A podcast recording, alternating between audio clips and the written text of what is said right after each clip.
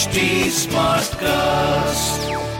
You are listening to a Mint production brought to you by HT Smartcast. This is Mint Light Morning Shot, and I am Shohini Sen. Good morning. Here's a roundup of the news you can use before you start your day.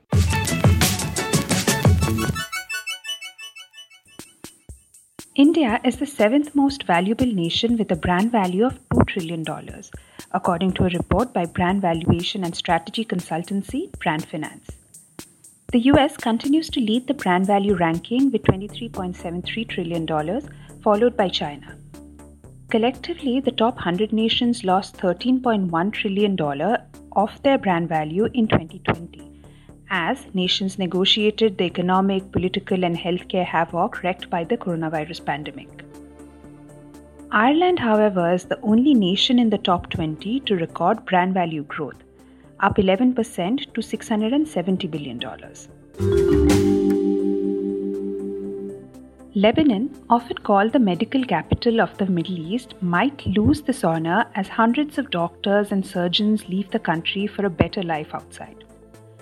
Many of these doctors are ones who had been in demand in Europe and USA before they returned to their homeland after the 1975 90 civil war. However, they seem to have lost hope that situation in the country would get any better in the near future.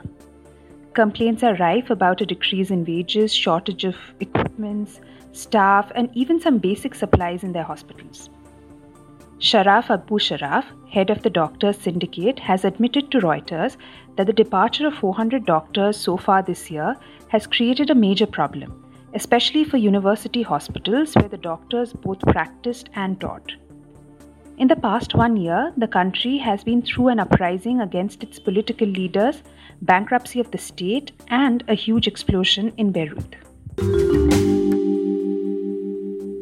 Hurricanes are staying in power longer after they make landfall, leading to more inland destruction, according to a new study. Usually, when a hurricane strikes land, the destruction of property and the environment and the loss of life are largely confined to a narrow coastal area. This is because hurricanes are fueled by moisture from the ocean. The present study by Lin Li and Pinaki Chakraborty shows that while in the late 1960s a typical hurricane lost about 75% of its intensity in the first day past landfall, now the corresponding decay is only about 50%. Meanwhile, Typhoon Vamco hit Philippines barely two weeks after it was battered by Goni, the world's most powerful typhoon this year. This is the 21st cyclone to hit Philippines this year Nearly 3 million households in and around Manila were without power as people waded through waist high floods. In a bid to attract foreign tech talent, Singapore has announced a new visa for foreign executives. The city state hopes that information technology would be the sector that propels future economic growth. Under the Tech Pass program, launching in January, up to 500 experienced executives can apply for the two year visas, which allow participants to operate a business, invest in, or become a director in Singapore based companies, and mentor startups. The few criteria for applying for this visa, however, includes a previous monthly salary of at least $20,000, five years' experience in a leading role in the tech industry, or experience in developing a successful tech product.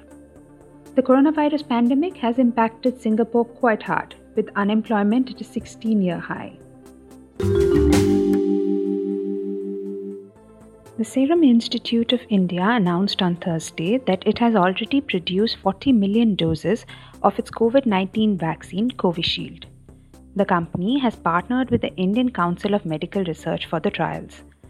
No COVID 19 vaccine has been approved yet, and trials are underway to prove their safety and effectiveness.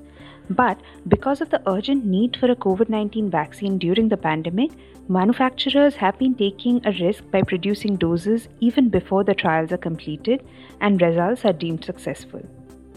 However, it is still unclear whether the 40 million doses of the vaccine are meant for global supply or only for India. Meanwhile, Finance Minister Nirmala Sitharaman announced that the government will provide rupees 900 crore for research and development for COVID-19 vaccine to the biotechnology department, which will not include cost of vaccine or logistics for vaccine distribution.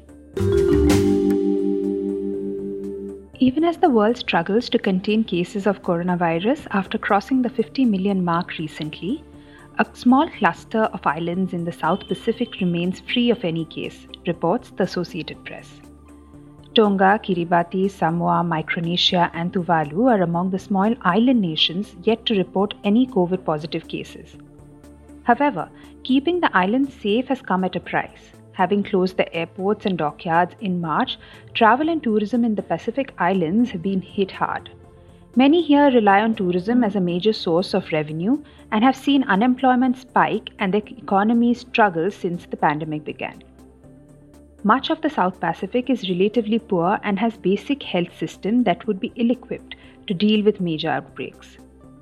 Meanwhile, Antarctica too remains wary as so far they've not reported any cases from the continent where medical capabilities are extremely limited.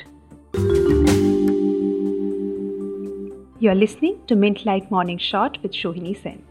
You can reach out to me on Twitter at Shohini Sen or on Facebook and Instagram at HT Smartcast. And to listen to more such podcasts, do log on to htsmartcast.com. This was a Mint production brought to you by HT Smartcast. HT Smartcast. I'm Annie Apple, and I'm here to invite you to come and listen to my new podcast series, Raising a Pro. It's the most intimate sports related conversations you will hear. Each week, we explore the journeys of some of your favorite NFL players through the eyes of those that know them best. From Joe Burrow, DeAndre Hopkins, Myles Garrett, Ezekiel Elliott, Nick and Joey Bosa, just to name a few. With exclusive insights and information, we leave no stone unturned. Subscribe now to Raising a Pro on your favorite podcast app.